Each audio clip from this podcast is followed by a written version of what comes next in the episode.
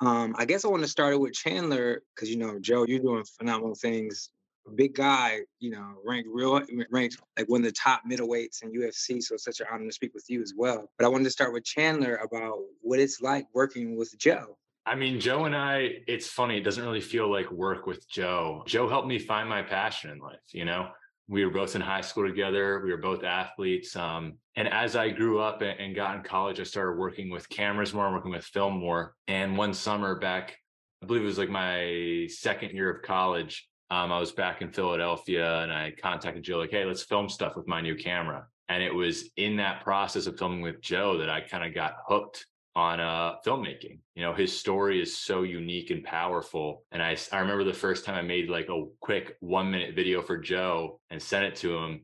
He was like, yo, we're going to do big things together. And I was hooked that day. So working with Joe doesn't really feel like work because it's something that I love doing. And it's, I'm not only am I doing something that I love doing, I'm doing it for a friend. You know, it's not like he's my boss or, you know, there's like, you know, harsh deadlines or anything. Like I'm just trying to help out a friend with his amazing talents with the talents that I have to help amplify his talents. And how many um, UFC fighters have you worked with thus far? Well, it's funny. That is kind of what Joe got going for me. So back in college, when I made I made a uh, a documentary on Joe in 2019, and that kind of jump started my whole career back in the day. So I got signed to a sports agency, the same sports agency that Go, Joe signed to, and he set me up with that job. And through that, I was able to work with a lot of high level UFC fighters like, you know, Tony Ferguson, Joanna Jędrzejczyk, um, others like that. But in the back of my head, I just wanted to keep working with Joe. And now that Joe's in the UFC, it's like everything's truly come full circle for me. Nice. And so, Joe, on this journey that you've had, what an amazing journey you've had. You had some bouts with homelessness, and then you talk about how you want to give back to younger people and be a role model, so to speak. What is it like working with Joe? I mean, with Chandler?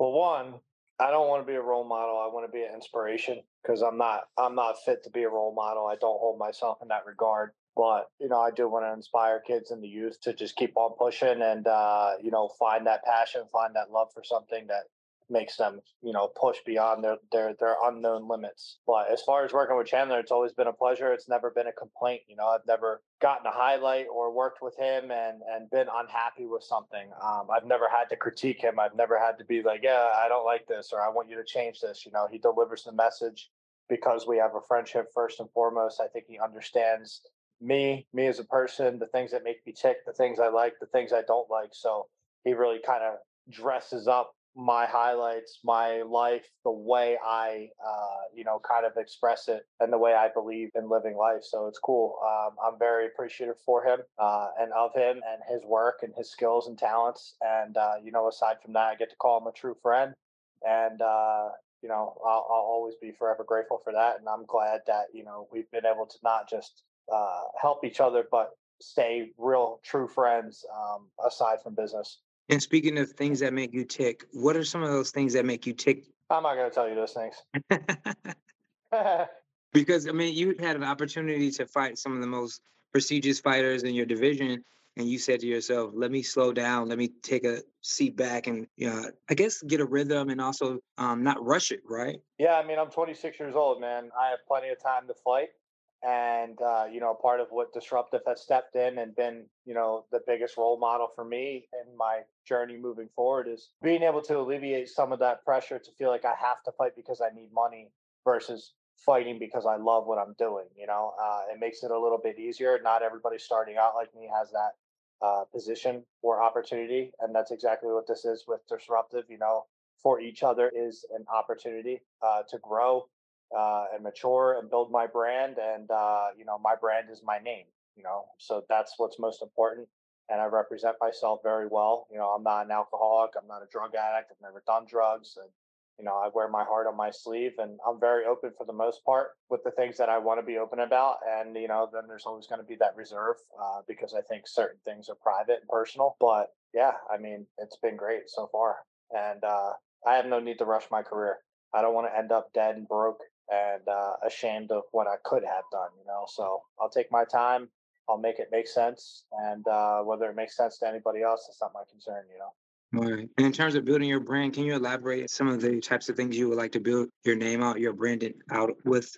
Uh, I mean, when I say build my brand, it's like, what does my name stand for? When you think of my name, Joe Pyfer, what do you think of? Are you going to think of exciting fights, or are you going to think about, you know, a guy that's going to go out there and point fight, or be boring, or, or things like that? When I say build my brand, I'm the complete package. I can talk, I can speak, I can talk shit because I don't like anybody I fight, and I always will. I will always hate everybody that I fight, but I always will have the utmost respect for each and every person, whether I think they're good or they're not. You know, this is a sport, and you know, I wish to never hurt somebody to the point that they can't recover. But as far as in that cage, I'm going to put permanent damage on people. You know, having experienced my own injury of something that I'll have to carry on, arthritis as I get older, and you know, let's not forget I've been in this game for over 20 years, so it's like I got to make these shots count while I have it, and um, you know, also, you know, building my brand is partnering with big time sponsors and carrying myself in a certain fashion that will land me those deals while also having the resources of you know Alex Davis and Disruptive and their whole team you know working for me while I'm not working. That's that's what's very pivotal in my career right now is having people working for me while I'm not doing anything but train. Nice. And what do you guys think that what, what's the glue that bonds you guys together? What's what makes it so synergistic for the two of you? Me and Chandler yes yeah, I mean, I I wouldn't say there's like a, a specific bond other than just maybe a basic understanding of what each other's role is, and that's to push each other to be better. And uh, you know, he's always given me encouragement along my career through the ups, through the downs, through the highs, through the lows. You know what I mean? He's still been my friend first and foremost. So uh, aside from all the the bullshit love that comes with this game, you know, all these interviews and things like that, me and him have before any of this, we've always been true friends. So uh, I would just say maybe the bond, if there is a synergy there or whatever, it comes from started from the bottom and now we're here, right? and Chandler, so you, I know you've probably been on uh, shoots or productions that have had tons of you know crew members on there i noticed that you guys use a very uh, less evasive or skeleton crew type of format what um what gave when did you notice that that worked in your to your best interest and what you're trying to achieve versus a larger crew? Well, you know, a lot of the things about this documentary specifically was it was a chance for me to prove myself and show what I can do. And when you're in that position in your career, like I, I have had a successful career so far and worked with high level people. But when it comes to making a feature length documentary, right, it's something that's over an hour long and having that undertaking, typically you do have a few cameramen, you have a few editors, you have a colorist, you have you know producers and for this i because of my relationship to joe i really did have to do everything but that's how i wanted to do this right? Like some of the content of this film is so you know it's weird talking about it sometimes in a sense of a story but it's devastating right? Like when i'm putting to this documentary like there are times in i'm crying making it like this stuff is brutal it's devastating it's awful and i I didn't live it like Joe did, but I was, for lots of it, I was his friend during it. So reliving that trauma, I don't think me passing this off to an editor, no matter how talented they are, they could be the best editor in the world. They weren't there with me when this horrible thing, I don't want to spoil, but like this horrible thing happens to Joe. Like I'm the best person to convey the emotion of that, probably besides Joe himself. So I think that for me, being able to work kind of on my own in this situation. It lets me work faster because I don't have to run things by people. I, I, know what I want. And the only person whose approval I care about is Joe's. It's his story. So he was the first person to watch it when I finished it. And as long as he said it was good, then I'm like, all right, I'll refine the fine edges of what I know need to be better as a filmmaker, but it's his story. So if it resonates with him, then I did my job. And Joe, how did what, what was going through your mind or what was the first impression that you had when you first viewed the film? Uh, speechless, emotional, and speechless. You know, like sad and uh, you know, kind of dumbfounded to find the words to express what it meant. Exceeding, you know, he exceeded my expectation. So it kind of leaves you in like a speechless moment of like, man, all I can say is that's the best thing I've ever seen. And it's not because it's my own story. Um, I think it's relatable, so it brings out a, a, special emotion. But I think if I was just uh, a stranger sitting on the couch that happened to come across this, I think I would have cried regardless. And the best part of it all is this isn't a sob story to make you cry. This is uh hey, this is what this person had to go through to be able to get to the UFC. And not many people know that there is no blueprint to get there. Uh, and it's kind of like a draft. You got to make some noise until you finally get selected. And then, you know, that's like a very hard shot to get, and then let alone I had to do it two different times. You know, yeah, I would say speechless, and uh, he exceeded my expectations by a long shot. How long? And you mentioned two different times. Can you um, elaborate on those two different times that it took you to get into the UFC? Yeah, the one where I broke my arm and the one where I won. Right. And what was going through your mind um, when you broke your arm? Because I was watching some footage on that, and that scared the hell out of me, honestly. You know, like, like we all know, UFC is brutal. What was going through your head when that happened? Besides, I'm sure you you spoke about the adrenaline rush of that, but what else went through your head when you uh, experienced that? I mean, the immediate thought upon losing is one, what the fuck just happened to my arm, and two, like that's it. Like I know I'm getting carted out of here, and I'm not going to get a chance to correct what just happened. I know that the the road just based off the pain is going to be excruciating. It's going to be a long fucking journey to get back there, and I might not get a second chance. So uh, I would say a lot of doubt in that very moment, a lot of concern, you know, a lot of nerves, a lot of just mind floating everywhere. Like, man, is this really it? Did I just spend 18 years of my life at that time chasing something that I'm not going to attain? And uh, you know, it makes you question a lot of things that you've done, but you know, that's just in the moment, heat of the moment, and very upset. You know, you got to remember too. I, I, I, like people don't understand when you lose, you don't get you don't get to say what's up to the boss man. You get carted out here. That's it. Get out. They don't give a shit. So, uh, yeah, I mean, I would say very dark. You know, panic is what I was feeling in that moment. And how did you pull yourself out of that dark panic? Uh, I think friendships. I think friendships really mattered. You know, Chandler being specific. You know, he immediately had texted me um, I don't even know if it was within an hour, but there was a couple of paragraphs about, hey man, like this is a building block. I'm so like I'm so gutted for you, but you're going to come back, and this is only going to make you stronger. And I still believe that you can do it. You know, that was an immediate reaction to what had just happened. You know, he never lost the faith. My wrestling coach that I lived with never lost the faith. You know, a, lot of people did lose the faith too, as well. You know what I mean? I think what pulled me out of it is knowing that my my spot is never guaranteed, and I have to fight every day to own it and have it. And uh, if I want to attain it, I'm going to have to go to a new depth that I've never been, uh, and dig even deeper into my character to really find out how bad I wanted this. And uh, you know, nobody will ever tell me in my life that I wasn't self confident, that I wasn't, you know, built for this. Because let's be honest, disruptive is in the picture because I built myself because I made myself stand out because I refused to quit because Chandler and I sat together and made this, you know, um, and because I think they recognize there's a certain thing I like to say, like you can watch a certain fighter and you might not feel shit uh, watching them, but when I come out, I think there's a certain energy. I think there's a certain nervousness when you're watching me because I'm coming to do something big. I'm not one of these guys that's coming out here to play the point game. I think anybody that knows me, anybody that follows me, truly knows me, knows my career, knows that I come out to win big. And I come out to win big or lose big. You know what I mean? So it's uh it's an excitement and um, you know, I think pulling myself out of a dark hole is just knowing that I'm a dog that will keep attacking until I got no more life in me. So until I take my last breath, I think this is what I'm meant to do. And I believe that with all my heart. I think that's what carried me through in the end. Having good friends that I could rely on, you know, uh, good mentors, and uh, above all, a resilience and a self belief that was, you know, undoubtedly wanting to get back in there and prove everybody wrong. And what do you think you get this resilience from, uh, or this ability to be so pa- this passion and this uh, this heart? I like. I think you know a good fighter can train all day long, but they don't have the heart to get back in the ring and the heart to get back after you know being uh, defeated or feeling defeated. That's where it all comes from. Do you feel like that you were instilled that from parents or from family, or is that something that?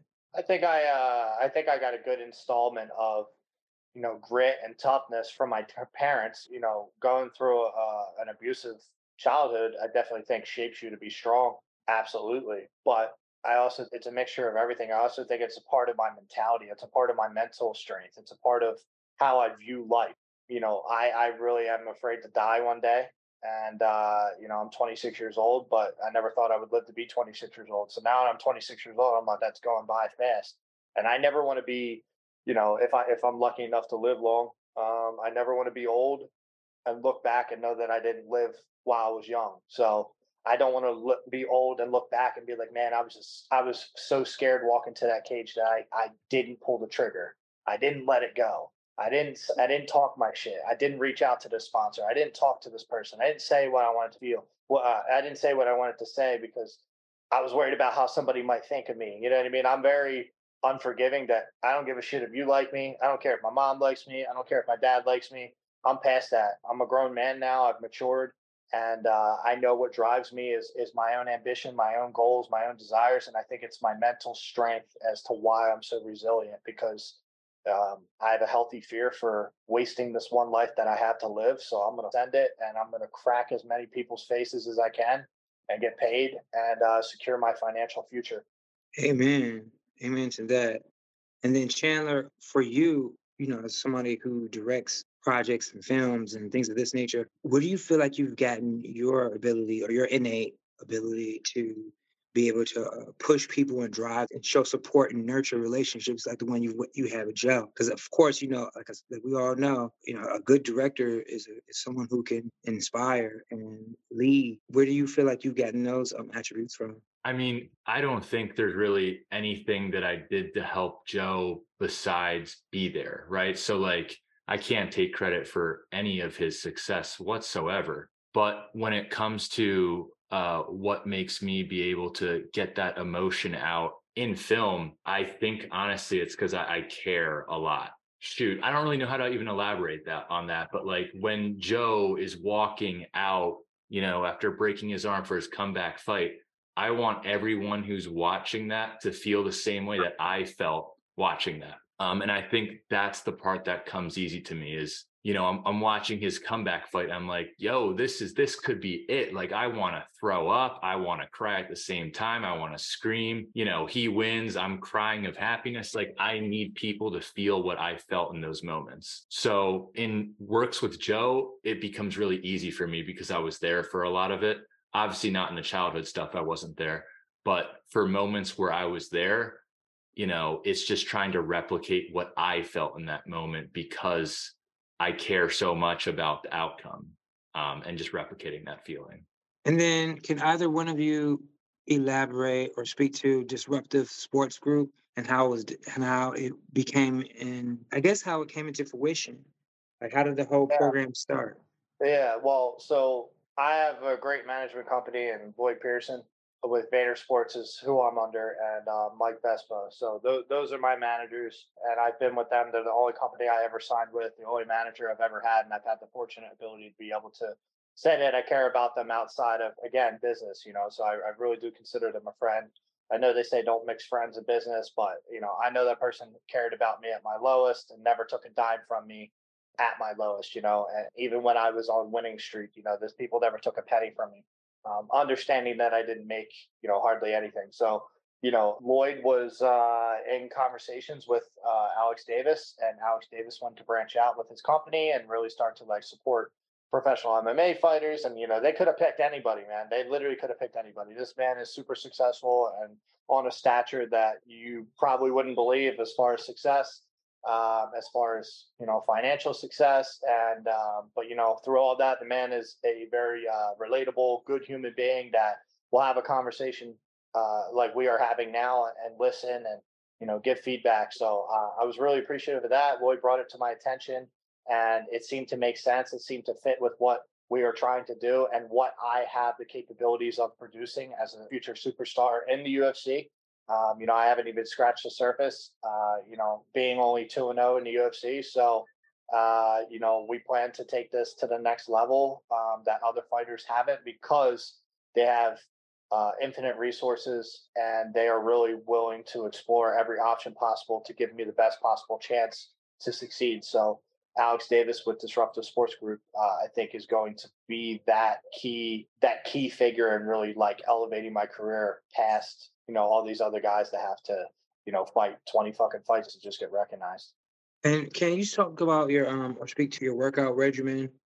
And um i guess and I'll, yeah just let's hear about your workout regimen. I know you say you talk about cardio and you know all the fundamentals of that but i would love to know more about your workout regimen because i think it's very important that people you reiterate that because um obviously it got you through i mean you re, you, you feel like you had 99% or more you have you gained the strength and the the use of your um, arm since the injury, right? Yeah, I mean, look, I wouldn't fight if I didn't think I could, uh, you know, come back 100%. Obviously, it's not as straight as it used to be, But for anybody that thinks it's going to be a problem, step in there with me. So yeah, I mean, my training regimen is very brutal. It's very uh, rigorous, and uh, you know, I'm not going to put it out there for everybody to copy it because I don't give a shit if anybody else is successful unless they're on my team. You know, so but yeah, I mean, I have a rigorous schedule. I have great coaches and Team Marquez. You know, Jonathan Webb, Jiu-Jitsu coach, uh, and I also have Pursuit Training, which is my strength conditioning coach. So yeah, I mean, I have the I have the best possible tools in my area to succeed, and I will keep utilizing and, and taking advantage of those people and their skills and their, their mentorship and their coaching as long as i feel like i keep growing and, and getting better then i'm just going to keep with what i got you know? If it's not if it's not broken don't fix it is what they say. So yeah i love where i'm training i love who i'm training with and i get very good very good looks. Uh, obviously i have stellar teammates and sean brady you know jeremiah wells andre petroski who i've trained with for almost 10 years. So uh, the bodies are there. You know, we got some really dangerous up and comers, and my teammate Igor, Jose Soto, and we got a lot of young, bro, we got a lot of talent here. We got a lot of talent. There's no shortage of bodies. And there's no shortage of, you know, training teammates and uh, a lot of people that you don't know their name now, you will know their name soon because, you know, I'm not just one of these guys that are hyping their team, but we have a lot of really, really, really talented kids that are pro level fighting in amateurs. and uh, now, Chandler, when you guys went on, I guess, began this journey, did you do a lot of pre, was there a lot of pre production involved?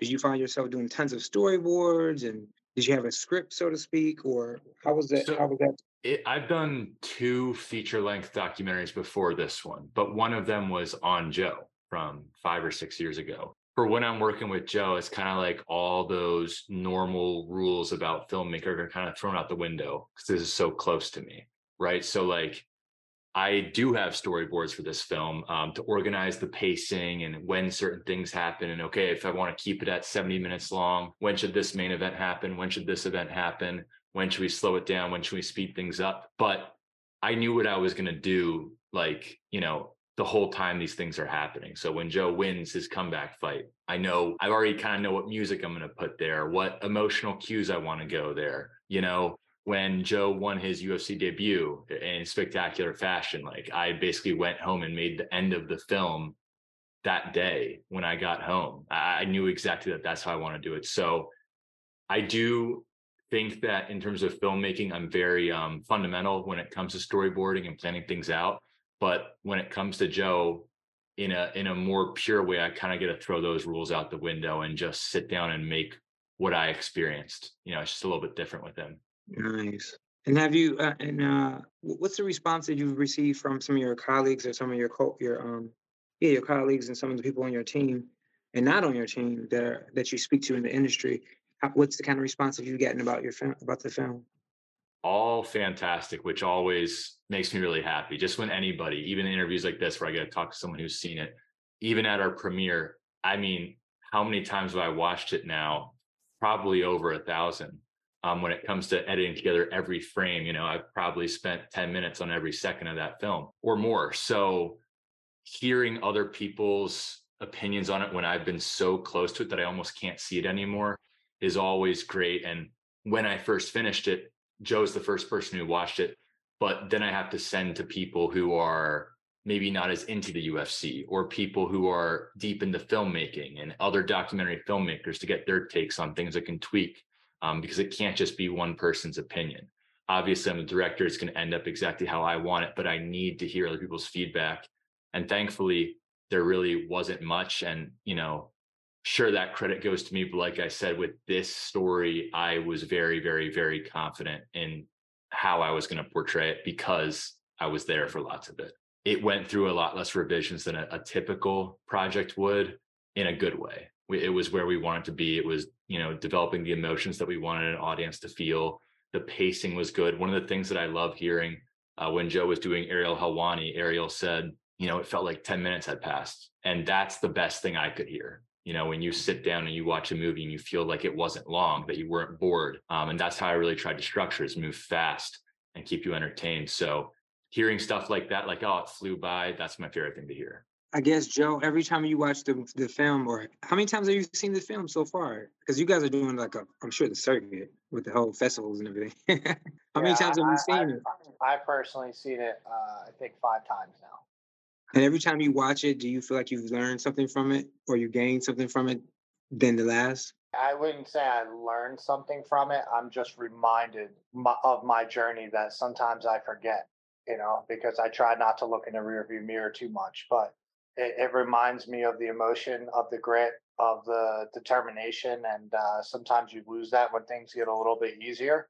I definitely don't lose the drive, I'll tell you that. But you know, sometimes it brings me back to a, a, wholesome, special place to remember that I was a poor kid that was counted out, and and here we are. I'm not anybody special. I'm just a motherfucker that refused to quit. So uh, it makes me uh, thankful that I can look back on a piece, of, almost like a piece of history in my life, and feel proud of it. And are there any words of encouragement or advice that you would offer a young person that's aspiring to be in your shoes, since you've been through so much and such a you know yeah, I mean, if, if they want to be in my shoes as far as fighting, I would say it's, you know, be real with yourself. Don't lie to yourself in this sport because it's ugly, it's mean, uh, and it's, it's, a dark place when you lose, and uh, it's an unforgiving place too. Nobody has sympathy for you in this game, um, not the way you would think. Anyway, I'll put it that way. And uh, it's not very rewarding. It's not going to be rewarding even when you first get in the UFC. It's not, you know. And I and I simply say that because you won't make the desired money that you think you will make. And that's absolutely okay. It's just everybody starts at the bottom. But uh, make sure that if you're going to do this and you want to be in my shoes, make sure this is something that you're willing to get up at any hour of the day to get better at. And uh, swallow your ego, man. Go and drive at 4 a.m. to go meet somebody. If he's a coach that's worth willing to drive, then go go meet him. Gonna pick up. Always constantly evolve. Constantly. When I say evolve, if there's a coach that's better, and you're learning and, and you feel like this guy's giving you the best tools and blah blah blah you know go for it but also have somebody that's able to mentor your career in the sport so you don't make the wrong decisions like i had uh, you know sam Warpisa was a very big pivotal part in my you know signing with my management and talking and being able to articulate my words and maturing and not sounding as i guess dumbfound, like dumb. I, I don't know what the other word is, but you know, stuttering and shit like that. So he made me read or he made me watch things, told me, you know, if you want to get a message across and you want people to listen, you have to be somebody that's entertaining. You have to be somebody that's, you know, able to to articulate the message you're trying to deliver. And I honestly I don't have a filter whatsoever and I don't care if that's offensive. I just I say what I feel, I say what I mean. Uh, for the most part, you know, every time, you know, some from time to time people will slip up, but uh yeah, I mean, I would just say make sure that this is something that you're passionate about and not something you're in love with the idea of, or else you're going to get a really harsh reality when you come and you fight some killers that are, you know, coming from a similar background like me, because it is very common, especially in the sport, to fight a dog that is, you know, trying to find its next meal. If you're passionate about it and you love it, chase it, and who gives a shit what anybody else thinks? If this is in your heart, this is in your gut, go for it. Take it to the moon, man. Real quick follow up: Has any of your training taken place overseas in some of the Asian countries? Because a lot, a lot of a lot of UFC fighters are trained uh, Muay Thai experts overseas in certain areas of the country, of the world. USA, dog. that answer your question? Yeah. All right, my man. Uh, bro, you're so eloquent. I love it. I love it. And, and you're right about that. That's another thing. That's that's one thing I'll say. We're not allowed to walk with our flags, and I can't fucking stand it. I'm proud of my country. I'm proud to represent at a world class level my fucking country, and I'll always be proud about that. And Chandler, just to wrap up with you, same type of question. In the midst of uh, the writer's strike and AI taking over all the things that's you know going on in the whole film and TV world, what I guess because you released this project at such a, a amplified time, with so much going on, what do you what words of encouragement would you offer a person aspiring to be in your shoes and becoming a director or a filmmaker? I said this before when I was talking with Joe. You can't be afraid to work for free when you're first started getting out because if you want to get paid to do this, if you want to get your name out there, you have to prove yourself. And I feel like lots of what my career has been is okay, if this person doesn't see value here, let me do it anyway. Let me prove myself. You know, back in uh, early college, I was doing wedding videos for free so that I could show people that I could do wedding videos really well. Like everyone's got to start somewhere. And with Joe, right when I got hired at the sports agency to work with championship UFC fighters, I was able to show like, hey, if I was working with this championship fighter, look at what I did with Joe, who was a regional guy at the time Now, obviously, Joe's exploded past and we've been able to grow together, but you have to prove yourself. And, and that's what I feel like I've been able to do when given an opportunity to make a video on whatever it is, whether it's an advertisement, whether it's a wedding video. I always wanted to make feature length films. So when it came to this project, you know, I've taken a lot of inspiration from Joe's story. You know, if you want to go after something, you can't have a plan B. I had a YouTube channel that was growing and, and getting some subscribers, and I quit it when I had the opportunity to make this film because I was like, I'm not going to have time to do anything else. I'm going to have to go all in on this. And luckily, when you bet on yourself, lots of times it pays off. Nice, beautifully said. Because I know a lot of people they always think that everything's come, you know, everything's comes so easy, or, or it's you know, or, ne- or nepotism. It's not always that way. Is there anything else you guys, the two of you, wanted to uh, share that we haven't spoke about? I'm just Um, excited for people to watch it, man. Yeah, uh, you know, expect to see it on a big platform. You know, Alex Davis is taking this thing with his team and running and uh, trying to make it as big as possible in a way where as many people see it, and it makes the most sense for me. You know, because let's not forget. Again, I said this on the uh, one of the other interviews. Like, this is my one true story uh, that I get to share one time um, in a very genuine, uh, straight to the point way. And uh, it's also a vulnerable spot. You know, it's up for criticism. There's always going to be that shitbag fucking turd out there that'll talk shit on it, and that's fine. I'm cool with that. I'm open to that. You know what I mean? But you know, I'm gonna make it worth my while as well. You know what I mean? It's not about the money, but it has to make sense too. This is about making a mess, uh, delivering a message to you know the younger generation that is pretty much soft. That hey, you don't got to call it a quits. You don't got to give up. You don't got to go cry to your mommy. You know, pick yourself up and, and keep pushing. Pick yourself up and believe in yourself. Pick yourself up and put yourself around the right people. And the biggest thing, the biggest message that I want to deliver to people is you are who you surround yourself with. Chandler, I know who he is as a person. I know his heart. I know who Sam Orpiza is as a person, what his heart is. I know my best friend, David Stevens. I know who he is as a person. None of these people have bad habits. You know, everybody's got their imperfections, but none of these people are out there doing fucking drugs or robbing people or stealing shit. And, uh, you know, I don't put myself around stuff like that. So if you can't if you can't be a smart enough human being in the world that we live in of people that don't care about each other and you can't figure out that putting yourself around people that do bad things is going to make you end up in a bad spot then you're destined for failure and uh, you don't deserve success you know success is hard success is you know not going out and doing bad things and drinking and doing drugs and being high all the time you know what i mean like that's a bad choice especially when you're a child you're an adolescent you don't need to do those things you need to be in sports you need to be good at school real really learn school you know and uh yeah i mean that's that's my biggest message you know don't be a turd in this world give back Well, great guys. Thank you so much for stopping by and speaking to us. I really appreciate you. 360 Magazine loves what you guys are doing, and um, I think we're just standing for is an is a whole another platform of uh, people like yourself who stand for something and who are transparent and who are inspiring others to do greater things. And I think you you definitely should get your flowers. Thank you, man. thank you right, have a good one. How All right, see you, Thank you.